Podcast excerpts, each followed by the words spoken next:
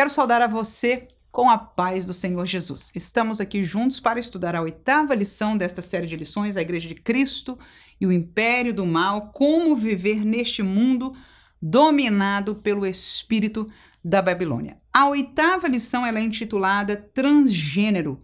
Que transrealidade é essa? Ora, quando nós estudamos um assunto como esse à luz da Bíblia, é simples, até quase simplístico.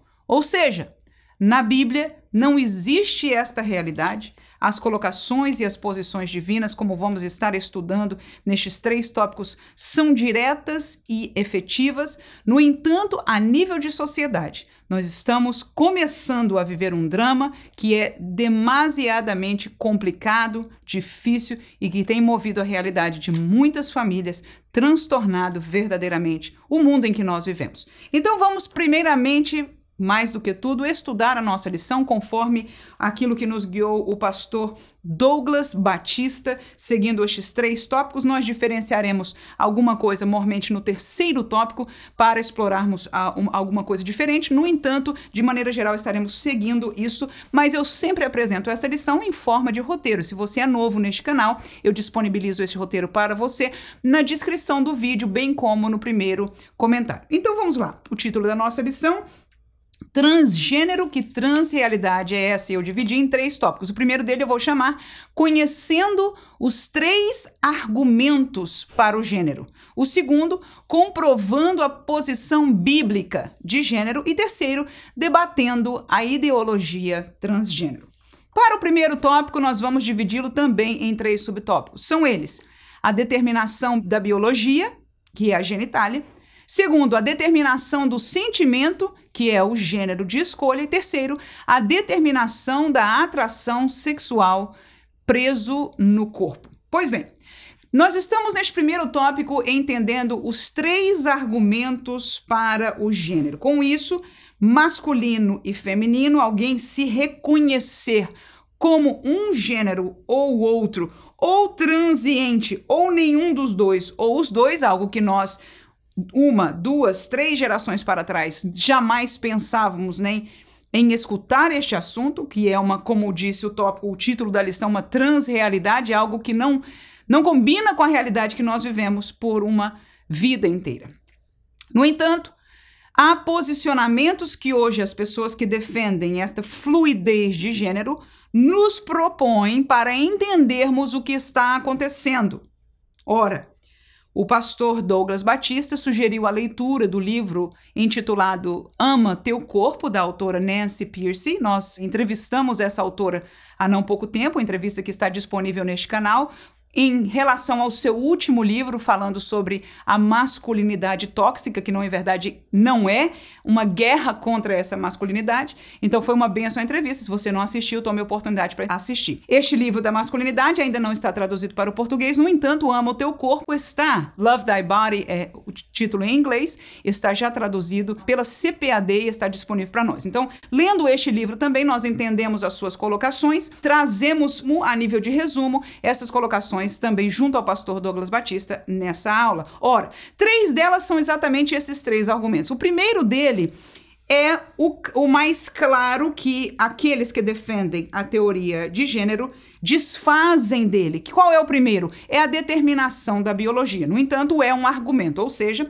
o gênero masculino ou feminino, ele a princípio pode, deve e em verdade o é, uma determinação da biologia. Como, irmã? Pela genitália. Quando uma criança nasce num hospital, torna-se óbvio a enfermeira, o médico que escreve no seu papel de nascimento, né, de que aquele, aquela criança que nasceu com uma genitália masculina, ela é um homem, né? A criança que nasceu com uma genitália feminina é uma mulher. Então, esta determinação da biologia, que a princípio era somente da genitália, nós vamos estar estudando no segundo tópico, que não é a única realidade que a bio biologia comprova, mas nesta simplicidade, nessa determinação, é um dos argumentos para o gênero, que o gênero masculino vem de uma biologia macho, de um homem, que o gênero feminino vem de uma biologia feminina de mulher, não é? Então, essa é a primeira realidade, que é a colocação e a posição bíblica. Gênesis 1, 27 diz o Senhor que Deus criou o homem à sua imagem, a imagem de Deus o criou, e aí está claro, macho e fêmea os criou. Então, essa diferenciação sexual e biológica para propósito de reprodução, então, logicamente, é a determinação primária da biologia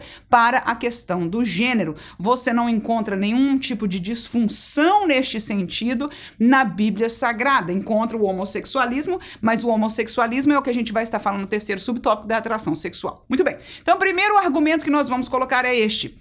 O segundo argumento seria a determinação do sentimento, ou seja, um gênero de escolha. Então, a posição que defende isso é que, enquanto a biologia é algo que você não pode mudar a princípio, você não tem que necessariamente se prender a ela. O seu sentimento, o seu ser espiritual, alma, moral, intelectual é superior ao seu corpo Portanto, há uma desvalorização e uma desconexão do resto, ou seja, o ser moral ao ser físico, eles são neste princípio desconectados e há uma colocação do intelectual superior a isso, é o que nós vamos estar estudando, inclusive, na próxima lição dessa mesma nossa série de lições. No entanto, ao fazer esta diferenciação, estas pessoas alegam de que, como o sentimento, o ser moral, ele é superior ao corpo, o corpo é algo menor, algo que deteriora, algo que, enfim, tem, tem ou não muita validade ou uso para nós, nós queremos dizer que, como este é superior, ele pode determinar, ordenar ao corpo que sirva a ele. Portanto, neste colocação, o sentimento ou a, o entendimento da pessoa, na verdade, a gente podia dizer razão, mas não é. É mais uma colocação, e você vai perceber isso em todas as suas literaturas, de que a pessoa se sente desta maneira. E este sentimento, então, vai regrar a sua vida, vai colocar o seu corpo como servo deste ser sentimental e por isso esta, este argumento diz que a pessoa, portanto, pode escolher o gênero que ele ou ela queira ser. Deixe para você Romanos capítulo 1. Vamos estar lendo o versículo 28 e 29, depois saltaremos ao 32. A Bíblia diz o seguinte: E como eles se não importaram de ter conhecimento de Deus, assim Deus os entregou a um sentimento perverso para fazerem coisas que não convêm estando cheios de toda iniquidade, prostituição, malícia, avareza, maldade, cheios de inveja, homicídio, contenda, engano, malignidade, os quais, conhecendo a justiça de Deus, que são dignos de morte os que tais coisas praticam, não somente as fazem, mas também consentem aos que as fazem. Então veja que neste texto Paulo coloca dizendo eles, quem são eles? Pessoas que tiveram acesso ao conhecimento de Deus e das coisas de Deus e da prescrição de Deus e da criação de Deus e da ordem que Deus pôs neste mundo, eles não se importaram em ter os, este conhecimento de Deus. Ou seja, a Bíblia nos diz, e a Bíblia é a nossa regra de entender as coisas neste mundo. Porque se nós não tivermos um fundamento para entender, aliás, não existe tal coisa. As pessoas todas, o ser humano, ele entende a, ao mundo a partir de um fundamento que nós chamamos de filosófico, enfim, não, não importa muito entender essa nomenclatura, mas no sentido de que você entende por, por, um, por um conhecimento óbvio, baseado em algumas séries de verdades que você cria ou entende o mundo por elas. Ora, aqueles que creem, como nós, que a Bíblia é a palavra de Deus, que é a revelação única de Deus para nós. Você vai encontrar na Bíblia todo o entendimento, toda uma, uma, uma base para entender tudo o que acontece no mundo ao nosso redor. Então, as pessoas muito tempo atrás, os filósofos antigos, eles se debatiam muito em relação a isso, e você vai ver uma história de mudanças nessa filosofia, que essas pessoas, através do seu entendimento, mudavam esta base de um ponto para o outro. Neste caminhar histórico e filosófico, nós hoje, como humanidade, nos encontramos num período que eles denominam a pós-modernidade. Ora, com isso eu quero dizer que esta base mudou com o passar do tempo. No entanto, para aqueles que temem a Deus e que se importam com o conhecimento daquilo que Deus revelou, ela não mudou e ela não pode jamais mudar, porque Deus criou as coisas de uma maneira.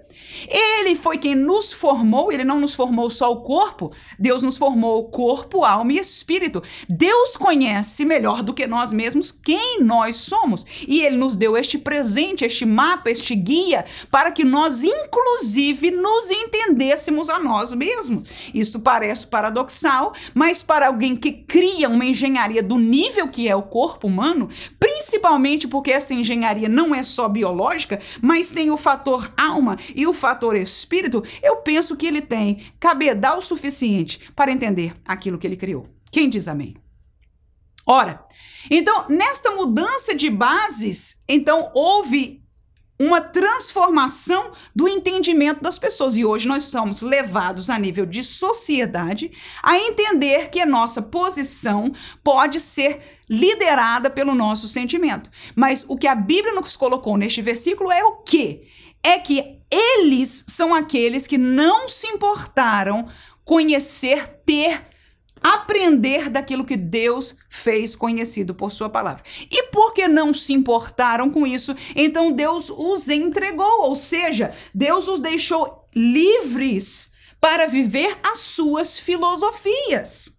Amém? Então, todas as pessoas no decorrer da história da humanidade, das diversas filosofias que transitaram, não é isso? Tinham pouco ou muito dessa palavra, mas algo da revelação de Deus para se guiar. Amém? Ora, aqueles que tomaram viveram de acordo com o querer e a posição que Deus propôs, porque Ele nos criou para ser assim. Ou seja, viveram em harmonia com a criação de Deus. No entanto, outros decidiram estudar, entender, observar e concluíram diferentemente daquilo que foi revelado por Deus em Sua palavra. Tem liberdade, Deus o permitiu, no entanto, Deus os entregou para que eles vivam o fruto do caminho que eles se propuseram a fazer. Amém. Ora, o segundo texto que eu deixo para você é Efésios 4, 17 a 20. E digo isso e testifico no Senhor para que não andeis mais como andam também os outros gentios, na vaidade do seu sentido, entenebrecidos no entendimento, separados da vida de Deus pela ignorância que há neles, pela dureza do seu coração os quais, havendo perdido todo o sentimento, se entregaram à dissolução, para com avidez cometerem toda a impureza.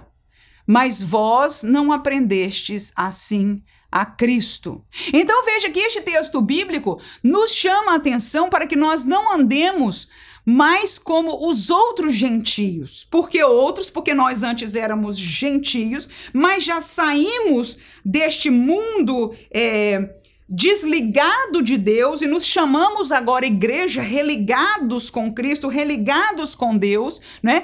Então nós já, apesar de sermos gentios no sentido de que não somos israelitas, mas o apóstolo está chamando que nós não andemos mais como os outros gentios, aqueles que não estão na igreja, porque estes andam na vaidade do seu sentido. Ora, esta expressão seria facilmente comparada com o que nós estamos falando aqui. A vaidade do seu sentido é que qualquer coisa que eu deseje ser, que eu acho que possa ser assim, que eu entenda por bem fazer, então eu posso fazer. Então, o texto bíblico diz que eles estão entenebrecidos no entendimento. O que, que é isso, irmãos?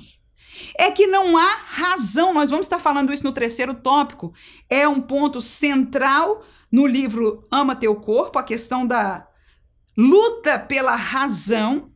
Eu descobri isso há mais ou menos um ano atrás, Porque eu sempre dizia que a última luta que nós, como crentes, servos de Deus, vivíamos ou vivemos nesta terra, uma vez que aqui nos Estados Unidos eu lido bastante com a realidade do cristianismo progressista, que tem tentado retirar a autoridade bíblica que ela tem e colocar ela a nível das demais filosofias e outras, enfim, literaturas humanas.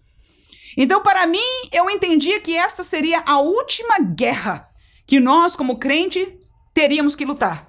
Teríamos que se nos segurar à palavra de Deus, inclusive a Bíblia sendo reescritas. Inclusive, o governo mundial hoje está com uma proposição já aberta e em andamento de uma de um reescrever da Bíblia Sagrada pelo um AI, ou seja, artificial, inteligência artificial, para que esta Bíblia seja mais própria em relação à ética da sociedade, porque, segundo eles, este texto está fora de escopo socialmente falando.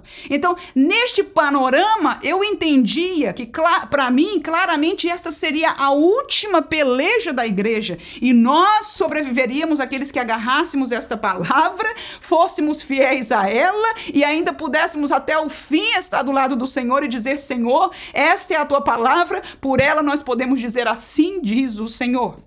Esta guerra ainda está em andamento. Mas, para minha surpresa, este é um entendimento meu, essa não é a última guerra. A última guerra que eu encontro maior ainda é a guerra contra a razão. O mundo e a realidade pós-moderna está atacando pelo meio a razão. Este evangelho é algo espiritual, mas ele entra em nossas vidas pela razão. A palavra ela é pregada. Nós escutamos e este cérebro nosso, pelo ouvido, que entra a mensagem, nós entendemos que Deus enviou ao seu filho por amor a nós. Agora, entendemos na razão e aí começa um processo espiritual que o Espírito nos convence de que somos pecadores. Existe um processo espiritual que vai acontecendo na nossa vida e quando nos rendemos ao Senhor, então este novo nascimento espiritual acontece e nós então nos tornamos uma nova nova criatura nascido de novo. Mas a entrada é pela razão.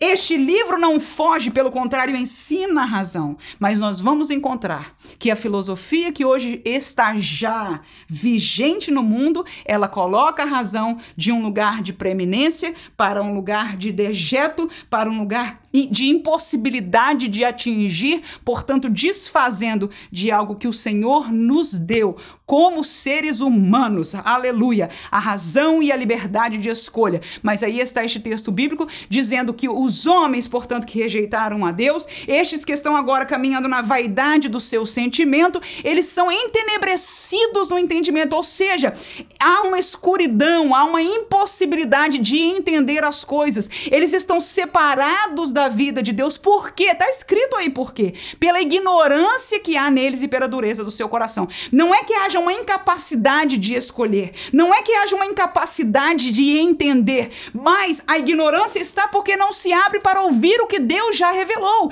E aquilo que se ouve é uma dureza de coração. Então, nós entendemos isso. Alguns de nós vivemos isso antes de aceitar Jesus esta batalha. A palavra foi pregada, nós entendemos, o Espírito está trabalhando, mas nós estamos lutando contra a dureza nosso coração. Alguns de nós tomou tempo, um, uma pregação não foi suficiente, foram duas, dez. Quanto tempo alguém orou por nós, nos levou à igreja, falou conosco, até o dia que nós rendemos o nosso coração ao Senhor.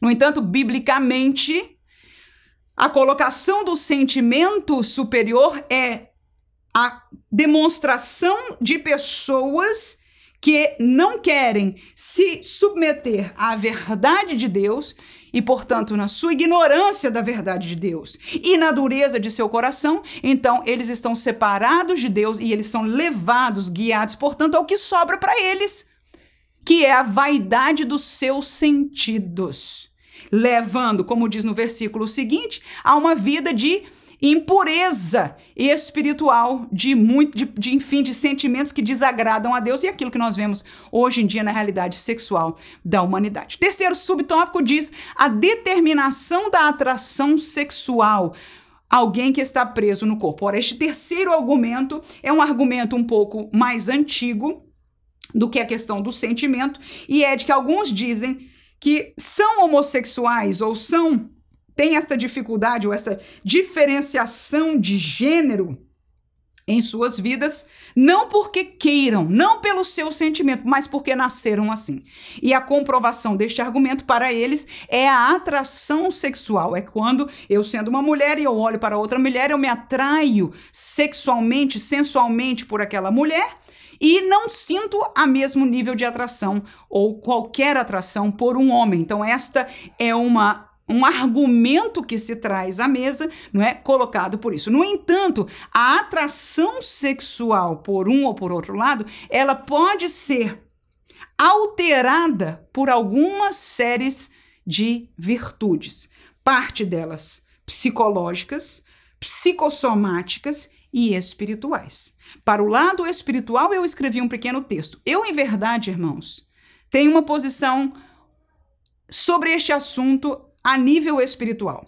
Tenho procurado ouvir de alguém, algum pastor, algum estudioso da palavra de Deus, que se fale abertamente sobre esta conexão espiritual. Até o momento eu não achei. Se você souber de alguém, por favor, deixe no comentário para que eu possa buscar esta pessoa. No entanto, eu deixei para todos que estão assistindo essa aula é, um grande parágrafo no fim desta lição, se você baixar e imprimir ou ver mesmo no seu computador, você vai ver que eu coloquei sobre este fator espiritual. Nós não vamos estar falando na lição, o comentarista não comentou sobre isso, volto a dizer, eu tenho tido muita dificuldade de encontrar alguém que fale abertamente sobre este lado. No entanto, este argumento da atração sexual, ele pode ser debatido nestes três âmbitos, né? Nesse âmbito psicológico, neste âmbito espiritual também. Vou deixar com você Tiago capítulo 1, versículo versículo 14, que diz: Cada um é tentado quando atraído e engodado pela sua própria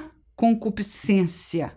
Ou seja, esta colocação de Tiago está falando que há uma relação entre aquilo que nós desejamos entre a nossa própria maldade, o nosso próprio pecado, os nossos próprios desejos nesta natureza pecadora e aquilo que nos tente, ou seja, aquilo que nós podemos ser atraídos. E veja que a atração do pecado, ela não é só sexual. Estamos tratando neste caso da atração sexual, mas a atração pelo pecado e quem sentiu, eu acho que todos nós temos um entendimento claro sobre isso. Muitas realidades que são pecaminosas nos atraem a ela nós sentimos quase que uma força nos levando. É difícil nós dizermos não, né? Quando acontece, por exemplo, o caso da mentira, é uma questão de segundos na nossa cabeça, no nosso coração, no nosso sentimento, no nosso entendimento, a ação de você já pecar, de você mentir. Então, mas aquela tentação, aquele momento pequeno é uma luta entre a nossa própria concupiscência.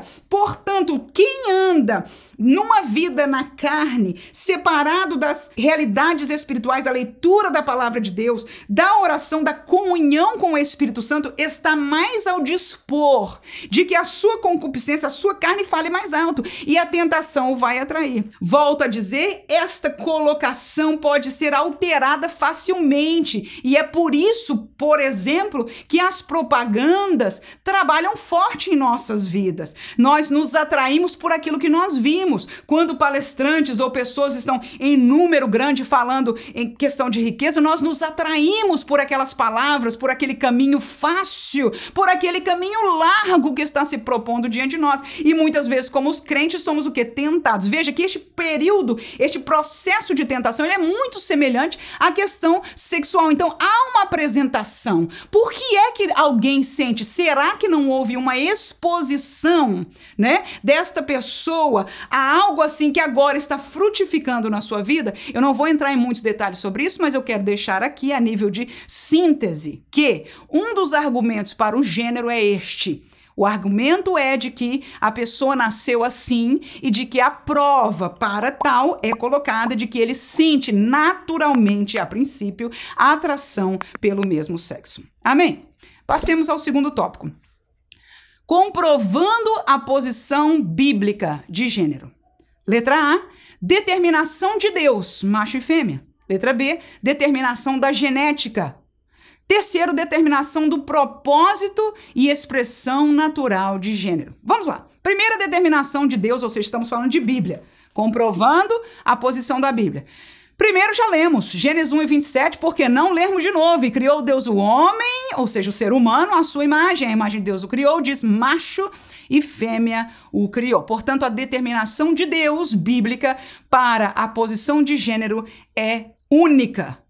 Macho e fêmea. Segundo, a determinação da genética. Jeremias 29, 6, o texto diz: Tomai mulheres e gerais filhos e filhas, tomai mulheres para vossos filhos, e dai vossas filhas a maridos, para que tenham filhos e filhas, multiplicai-vos ali e não vos diminuais. Ora, esta colocação eu usei somente para ilustrar a palavra filhos e filhas, e alguém que conhece já alguns muitos anos nós já temos este conhecimento disponível para nós a nível de estudo da biologia, de que essa que é a locação feminina e masculina, ou seja, da biologia humana de um homem e de uma mulher, vem através dos cromossomas que são chamados X e Y, né? Na junção, quando se junta um X com um X, o fruto daquela junção vai sair uma mulher. Quando se junta um X com um Y, vai sair um homem. Como é que se dá isso a nível da fusão do sêmen do homem com o óvulo da mulher, cada um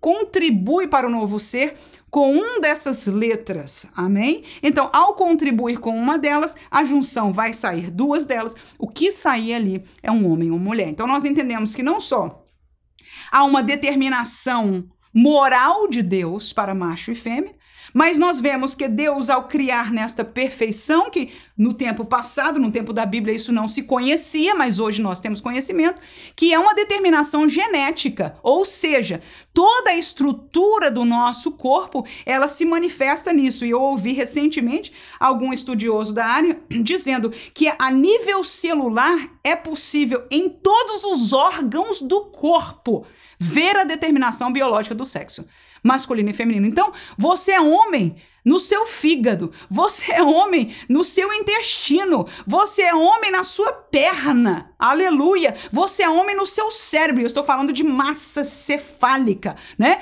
Você é mulher na sua boca, você é mulher no seu coração, e eu não estou falando do coração sentimental, eu estou falando daquela bomba que bate o sangue. Então, isso são achados da genética moderna e que nós vamos então comprovando que aquilo que Deus criou para ser é normativo, porque porque o homem não é só homem, a sua genitália é masculina. Ele é homem em todo o seu ser. A mulher não é só mulher na sua genitália feminina, mas ela é mulher em todo o seu corpo a nível de genética. Então, esta comprovação para nós, filhos e filhas por essa composição genética, é linda. Vem provar aquilo que Deus nos falou da sua determinação desde o princípio. E tem mais uma coisa: não há como mudar. Amém. Terceiro e último, a determinação bíblica do propósito e da expressão natural de gênero. A questão do propósito é um dos temas fortes do livro que foi nos sugerido, Ama o Teu Corpo. É uma posição muito forte e muito própria, argumentativa, de que, de que todas as coisas que Deus fez foi com um propósito. É natural do ser humano caminhar logicamente com isso. Nós usamos um garfo ou uma colher para comer, para mexer. Porque é o propósito que serve aquilo. Né? Então, todas as coisas que nós fazemos e analisamos, nós analisamos com esta luz do propósito. E a criação de Deus, aleluia, é algo extraordinário. E nós, como homens, estamos ainda tentando entender a complexidade da criação de Deus. Estamos ainda a nível de corpo humano, a nível de micromundo e de macro universal, tentando descobrir e entender as coisas.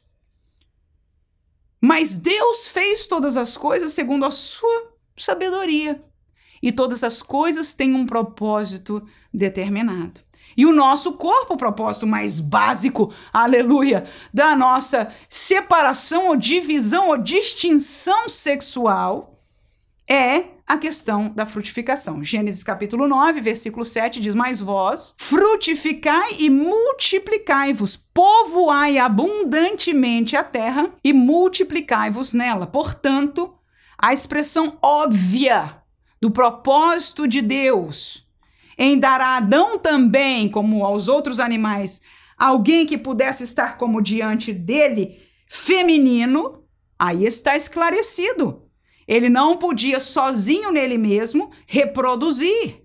Há seres vivos na biologia que são assexuados e se reproduzem. Mas Deus não criou o homem para ser assim.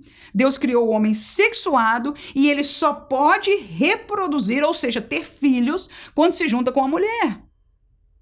Aleluia! E por mais que hoje a sociedade queira fazer transformações no corpo, cortar, esticar, puxar ou o que quiser, a biologia daquela pessoa, daquele homem que agora foi numa capa de uma revista recentemente, famosa no mundo, um homem, vestido inclusive de terno até aqui, grávido.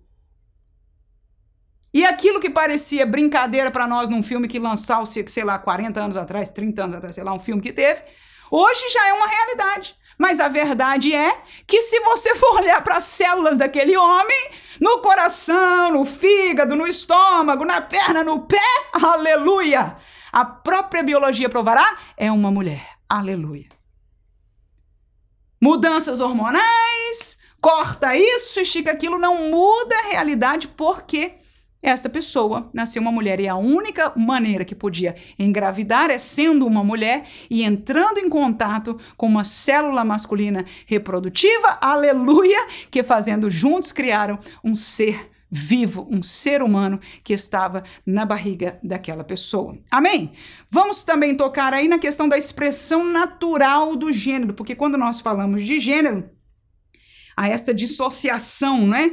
Pelo menos há uma tentativa, para nós é óbvio que o gênero caminha junto com o sexo. Se eu sou homem, eu sou masculino. Se eu sou mulher, eu sou feminina.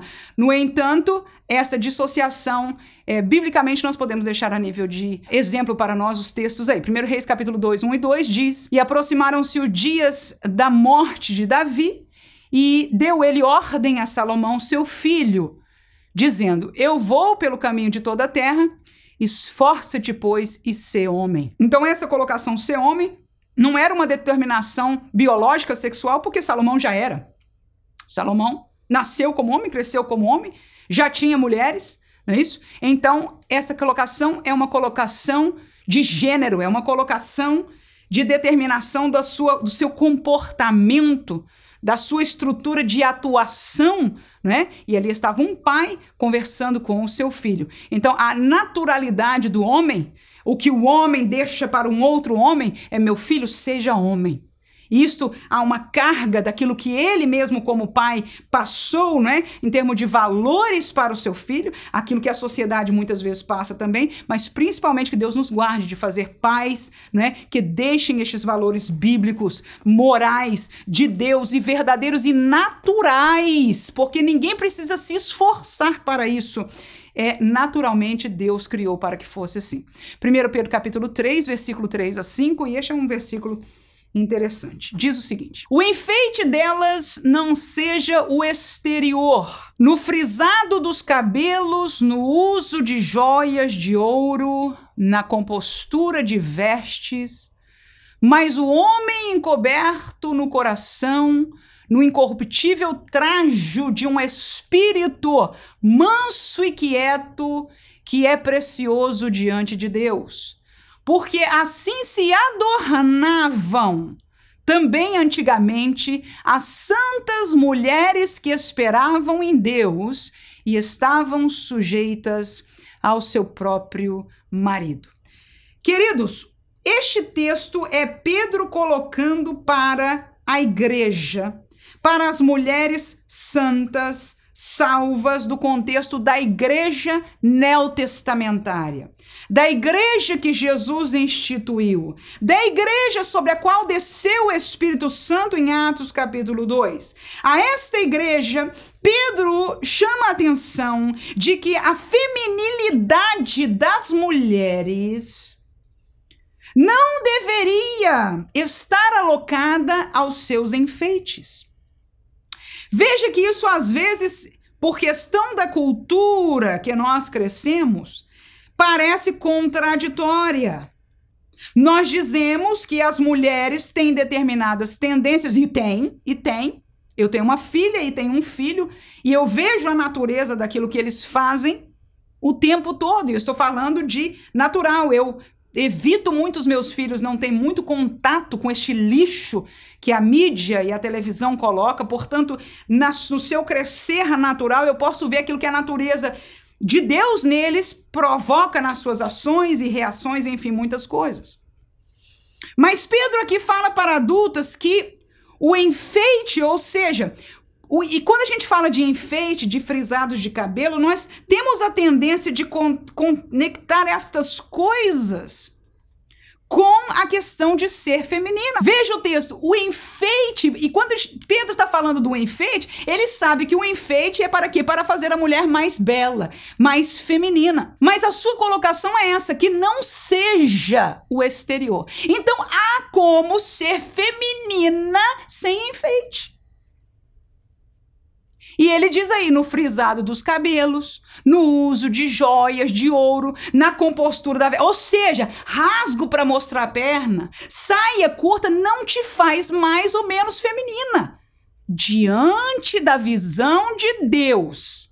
Mas eu, como sempre pergunto, quem de nós ainda se importa com o que Deus pensa? E alguns homens carnais Querem mais é que mostre. Mas homens santos, dizem a sua esposa, minha filha, está mostrando muito. Cubra-se. É a sua intimidade. Então Pedro aqui nos traz este entendimento de que a feminilidade das mulheres santas de Deus não está nisso. Ele não está dizendo, inclusive, que você não pode. Estou aqui com meu frisadinho no cabelo. Não está demonizando estes detalhes, mas dizendo para nós que o nosso enfeite a nossa confiança de que estamos bonitas e enfeitadas não seja no exterior, mas que nós nos preocupássemos com o nosso interior. Ele diz: no homem encoberto no coração, ou seja, como é, o homem é porque o ser humano no coração, a beleza, a feminilidade está no meu coração. Quando eu chego perto do meu marido, que eu faço um carinho, que eu trato com palavras suaves, aleluia. Glória a Jesus. Que eu me comporto com meus filhos como uma mãe linda que os ama. Eu estou sendo feminina, aleluia. Um espírito manso e quieto. Quando eu tenho paz na minha casa, quando eu tenho uma, um ambiente no meu lar agradável, arrumado, aleluia. Eu estou sendo feminina. Com isso, o contrário é óbvio, nós não precisamos nos colocar como um lixo, né? Feia, mal arrumada, não. Vamos ser lindas, mas a esta determinação da sociedade não é o brilho que se ponha sobre um lábio, não são os brincos. Não estou dizendo para você que é pecado usar, eu estou dizendo que a Bíblia nos diz que a nossa feminilidade não se encontra nisso. Então, quando a gente fala da questão de gênero, veja que a expressão natural feminina não está necessariamente conectada com estas coisas. É o que eu digo que eu vejo na minha filha.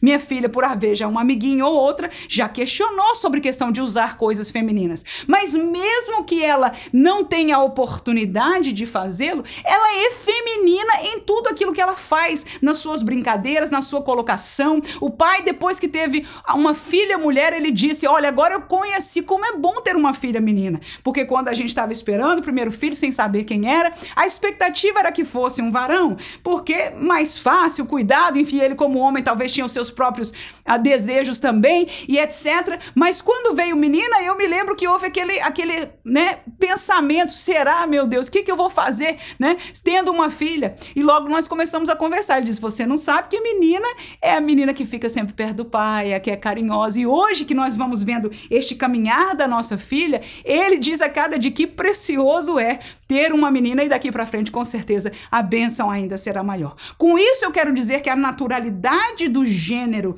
ela é instituída por Deus. Ela não é forçosa, ela não é forçada passada. E isso quando nós olhamos agora para fora no nosso mundo e nós vemos as pessoas mudando o seu gênero por questão do seu sentimento, E aí eles têm que botar para fora um exagero de tudo isso, de pintura ou de uma, ou seja, tem que enfatizar do lado de fora aquilo que o seu sentimento quer provar ao mundo que seja. Tudo isso eu quero mostrar para você que está desconectado com a verdade de Deus. Vamos entender isso? Eu não estou aqui para exortar você. Eu não estou aqui para exortar a mim, eu estou para aprender que a naturalidade de Deus ela deve ser observada, ela deve ser respeitada e nós ganharemos muito em obedecê-la, porque Deus nos conhece. Terminei o segundo tópico. O terceiro e mais interessante. Nós vamos trabalhar com debater a ideologia transgênero em três subtópicos. Primeiro, realidade e não sentimentos. Segundo, liberdade e não luta. E terceiro, amor e não intolerância. Ora, primeiramente, realidade e não sentimento. Nós já demos uma breve sobre isso no começo da lição, explicando de que a colocação filosófica pós-moderna, ela é contrária a uma noção daquilo que é realidade.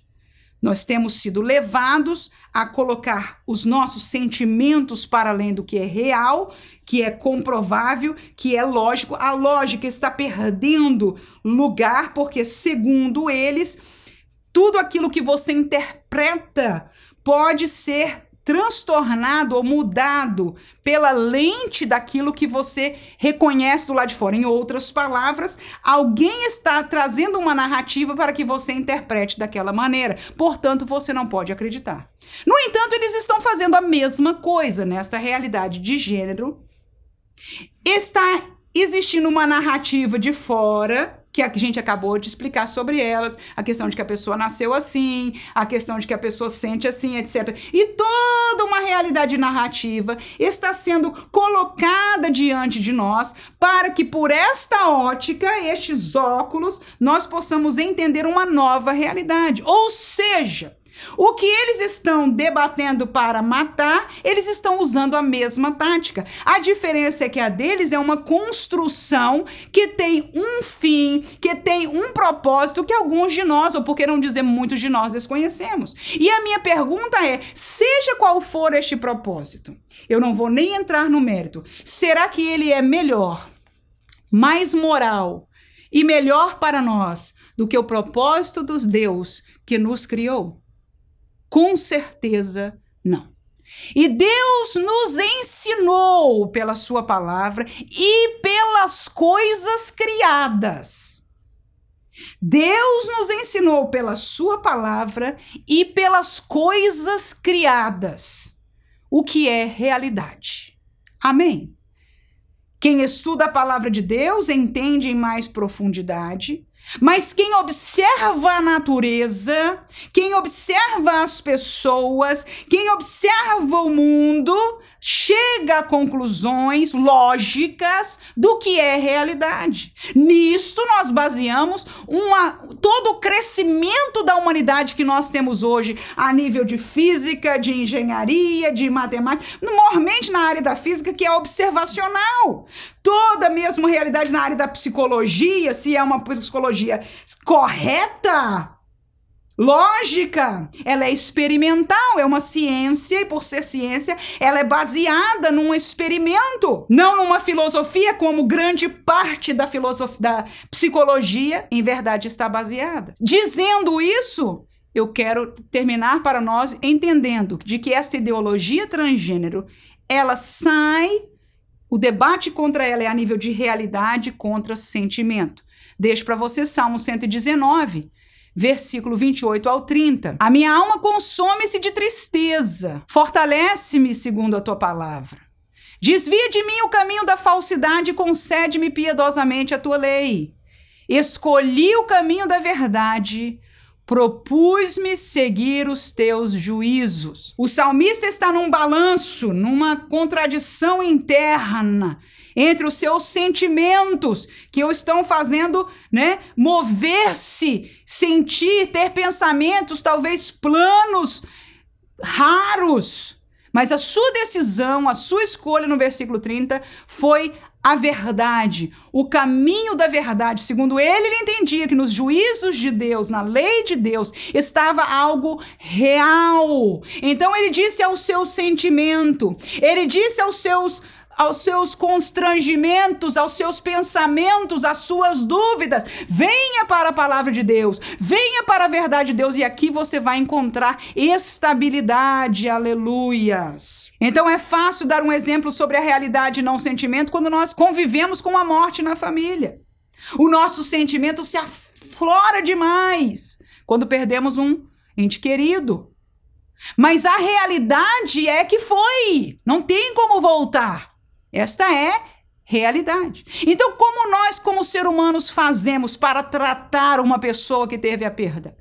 Nós vamos negar que a pessoa morreu? Dizer, ah, não morreu, não, foi para outro planeta, ou tá do outro lado, etc. Tá do lado daqui da parede, como muitos depois de mortes começam a, a mexer com coisas ocultas, porque querem crer que o espírito dessa pessoa está ao seu redor. O que, como é que nós tratamos com uma questão como essa. Nós dizemos, nós ficamos na realidade ou nós trabalhamos em função dos sentimentos? Função do sentimento para com a realidade. Ou seja, a realidade não muda, a pessoa se foi, não está mais entre nós. Então nós tratamos o sentimento para a pessoa encontrar conforto, para a pessoa entender, para a pessoa continuar com a sua vida para frente. Toda uma realidade de sentimento é o que nós tentamos alterar para que a pessoa, como Davi fez, eu tô aqui na minha loucura, né, na minha tristeza profunda, e você traz esta realidade sentimental para a verdade e tenta então encaixar para o bem-estar daquela pessoa. No entanto, então você veja, a ideologia transgênero trabalha a favor do sentimento. Pelo contrário, o que, que ele diz? A realidade parece que você é homem, mas você se sente mulher, então vamos mudar o que é realidade para casar-se com o que você sente. É o contrário do que a Bíblia e do que a natureza humana faz. Acabei de dar um exemplo acerca da morte. Como ninguém pode fazer nada. E a princípio do nosso corpo nós não podemos fazer nada. Hoje, hoje, a medicina, infelizmente, se propôs a tentar fazer alguma coisa. O que ela faz é parcial, é imperfeito e ainda não se tem tempo para saber dos produtos a longo prazo do que está acontecendo. Nós estamos lendo este livro aqui, eu já conheci porque vi uma palestra dessa da escritora é, numa universidade americana e ela é uma jornalista investigativa, ela trabalha para o Wall Street Journal também, e ela fez, escreveu este livro chamado é, Estrago Irreversível, acerca da da realidade, né, do movimento transgênero que está mutilando, colocando questões hormonais no corpo destas crianças e mudando a vida, trazendo um estrago que não vai mais poder ser voltado para trás. É um escândalo, todos os dias aqui aparece nas notícias. Jovens, meninas, rapazes que estão maculados, magoados, porque foram incentivados a fazer algo que hoje eles gostariam de que nunca acontecesse nas suas vidas e o preço é muito alto e muita coisa não se pode mais reverter. Então, se você gostaria de saber mais algo sobre essa realidade, nós então vamos estar preparando um resumo e talvez um vídeo resumo. Me diga, por favor, no comentário se você gostaria de ter um vídeo resumo deste livro, que é algo que com certeza é muito. Ela fez um trabalho investigativo mesmo, muito aprofundo, algo muito interessante que nós tivéssemos algum conhecimento sobre isso. Portanto, veja que no primeiro debate é a questão da realidade versus sentimento. Segundo seria a questão da liberdade e não luta. Vamos ler o texto de João 8,32 que diz: E conhecereis a verdade, e a verdade vos libertará. Veja de que estes dois nomes são fortes, verdade e liberdade, e são as duas propostas centrais de Deus para nós.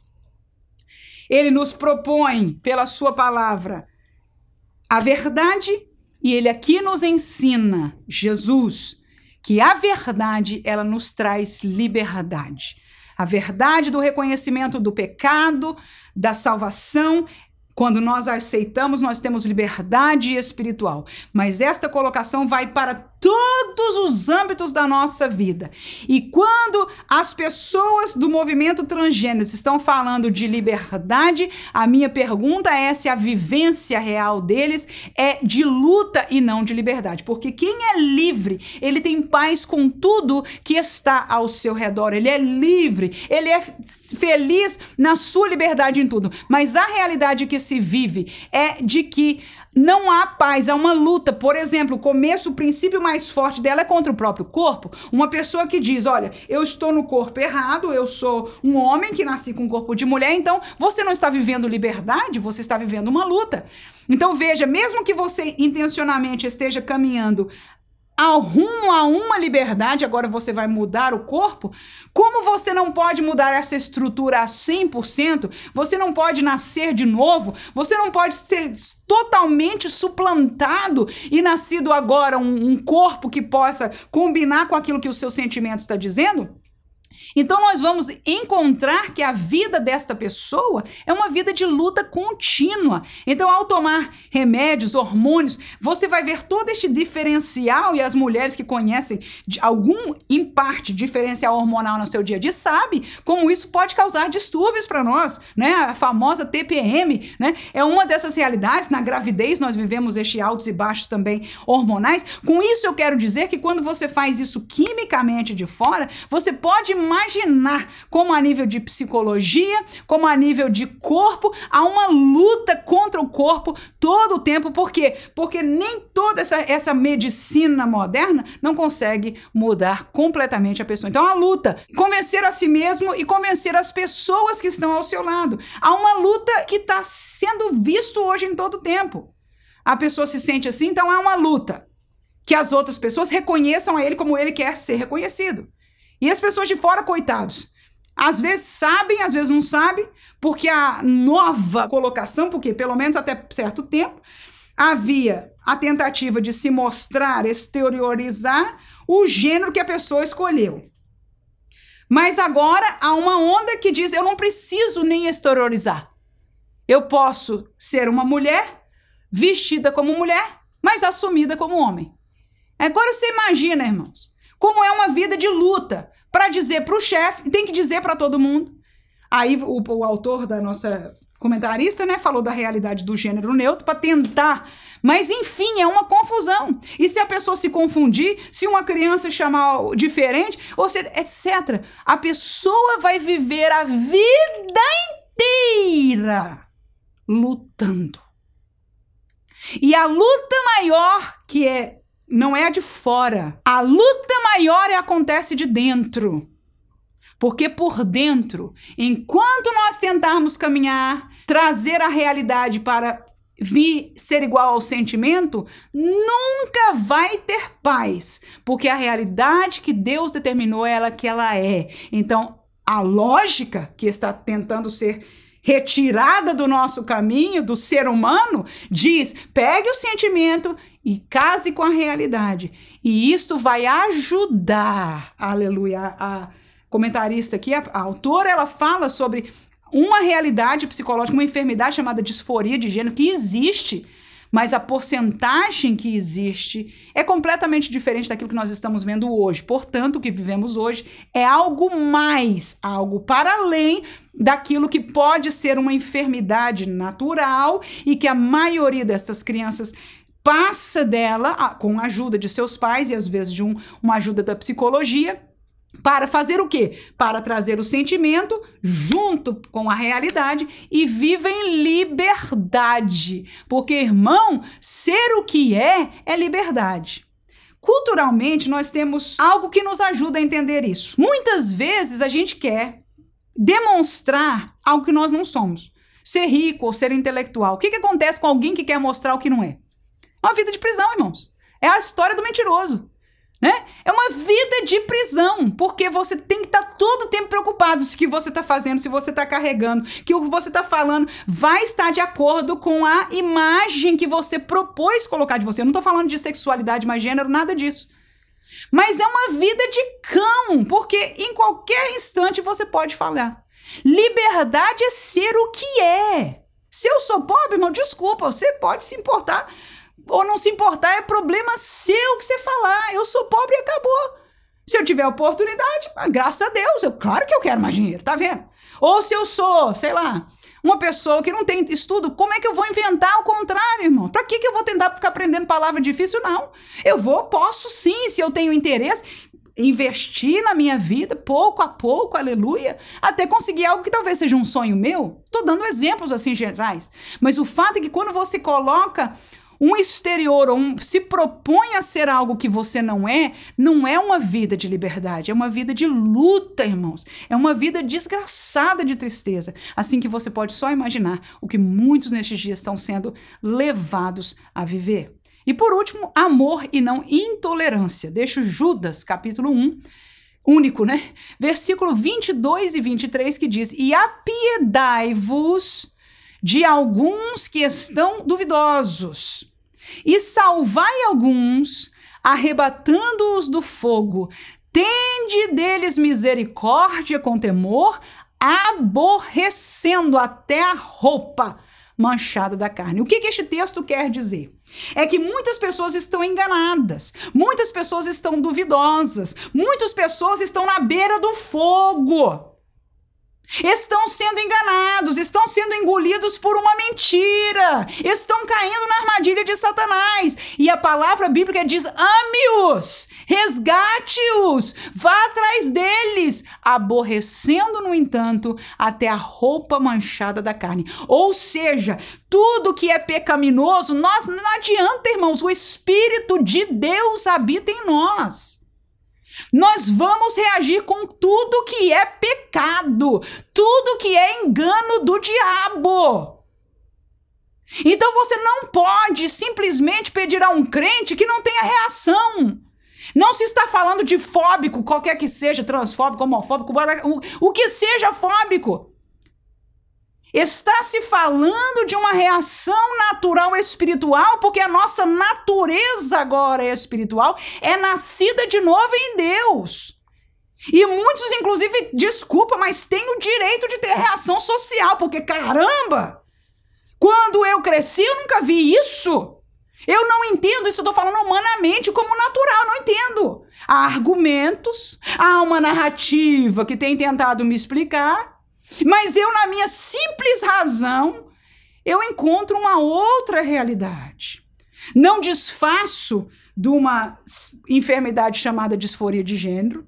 Não desfaço de que há pessoas confusas e que estejam sofrendo. Não desfaço, como disse, de uma realidade espiritual que não há quem esteja falando e escrevendo, mas que é o que nós estamos usando como base deste texto aqui, desse estudo do espírito da Babilônia. Há uma força espiritual das trevas em ação e nós estamos nos calando sobre isso e este assunto, para mim, é muito mais espiritual do que moral e social. Então, nós, como crentes, somos chamados a amar. E o amor tolera, tolera a pessoa, ama a alma que está perecendo, porque a gente acabou de analisar que a vida deste indivíduo por dentro, por fora, ele pode dizer: Eu estou feliz porque agora eu estou livre. Eu e você sabemos que não é assim. E eu posso dar por este livro e outros tantos casos que nós temos estudado no livro é, Ama Teu Corpo, tem alguns exemplos muito claros e muito próprios. Aleluia! Para nós entendermos a realidade do que acontece dentro destas vidas. E os donos da narrativa estão tirando eles de nossas mãos, de nosso cuidado, de nossa participação em suas vidas como pais e mães. A família está sendo desestruturada. E nós estamos, como sociedade, dando poder a alguém para mandar e comandar na nossa família. Abramos o olho. Temos, infelizmente, que lutar, mas não contra a carne nem o sangue. Não é ele, não é ela, mas é o espírito que está por trás. Que Deus dê à igreja sabedoria para verdadeiramente amar, mas não tolerando nem a roupa manchada de sangue. Aleluia! Isso só se faz falando e vivendo a verdade. Não é passando a mão sobre o sentimento, é explicando a pessoa o sentimento, a realidade espiritual, aleluia, mas a realidade de Deus e que em Deus verdadeiramente há liberdade. Efésios capítulo 5, versículo 2, 3, 10 e 11, diz: E andai em amor, como também Cristo vos amou e se entregou a si mesmo por nós, em oferta e sacrifício a Deus em cheiro suave. Mas a prostituição e toda impureza ou avareza nem ainda se nomeia entre vós, como convém a santos, aprovando o que é agradável ao Senhor. E não comuniqueis com as obras infrutuosas das trevas, mas antes condenai-as. Agora, a proposta da sociedade é que condenar as obras das trevas é falta de amor. A proposta da Bíblia é que quando você fala a verdade e condena a ação do inimigo que quer roubar, matar e destruir as almas, você está amando. E agora minha pergunta para você e para mim é: qual é o lado verdadeiro? Quem está falando a verdade? O Deus da Bíblia ou o Deus deste mundo? Uma pergunta importante para nós. Porque o Deus da Bíblia diz: olha, ame como Cristo amou, mas não comunique com as obras infrutuosas das trevas. Não tome parte, não diga que é meio certo, não diga que é um quarto certo, antes condenai-as, está errado. Na casa de Deus não pode haver, na nossa casa não pode haver, isso não. É condenável diante de Deus, é uma luta forte, na verdade está de tal maneira que hoje é capaz de que sejam poucas as famílias que não tenham alguém que tenha sido, né, vítima já desta realidade espiritual. E quando isso acontece a nível de família, enquanto era debatível a nível de um lá, outro lá e a nível de sociedade, nós caminhávamos bem, nós defendíamos bem, e ficávamos do lado do bem. Mas não só a retórica e a narrativa foi se ampliando, mas o problema foi chegando a nível familiar e agora é seríssimo, porque está tocando no nosso coração algo perto, irmãos. Agora é uma sobrinha, agora é um filho, agora é alguém da minha família, e isso é forte. No entanto, nós escutamos a voz da palavra de Deus. Se nós amamos, aleluia. Houve um rapaz que questionou a Jesus. Ele tinha boa intenção. Ele perguntou sobre a salvação para Jesus. E Jesus deu uma resposta boa. Ele diz: Olha, faz o que a lei te diz e você vai estar tudo certo. E o jovem disse: Mas eu já estou fazendo. Aí o texto bíblico diz o seguinte: Porque Jesus o amou, Aí ele deu a resposta profunda e verdadeira, a saída da vitória para aquele rapaz. E a Bíblia diz que aquele rapaz voltou triste para o seu caminho, porque não quis o conselho de Deus. Mas a palavra, quando disse que Jesus falou a verdade porque amou, sentiu compaixão dele, esse é o caminho que nós precisamos aceitar. Eu quero que você entenda que eu me sinto da mesma maneira. Porque na minha família, não, não a família de marido, mulher e filhos, mas nos meus familiares, nós vivemos esta realidade. Significa que está bem perto de mim também. No entanto, a palavra de Deus nos chama a nos posicionar pelo que é de Deus, condenar o que é errado, colocar no lugar as coisas de Deus no seu lugar e fazer em amor a estas pessoas, porque na verdade elas são vítimas do espírito da Babilônia neste mundo. Que Deus abençoe a você. Se você não participou ainda da nossa live, venha, nós vamos continuar a conversa, falar sobre o ensino desta aula na sua classe, dando alguma dica. Tem sido uma benção e sábado às 21 horas nós estaremos juntos se você puder estar conosco, se não assistir a gravação depois que estará disponível. Deus abençoe você. Tenha uma feliz classe. Amém.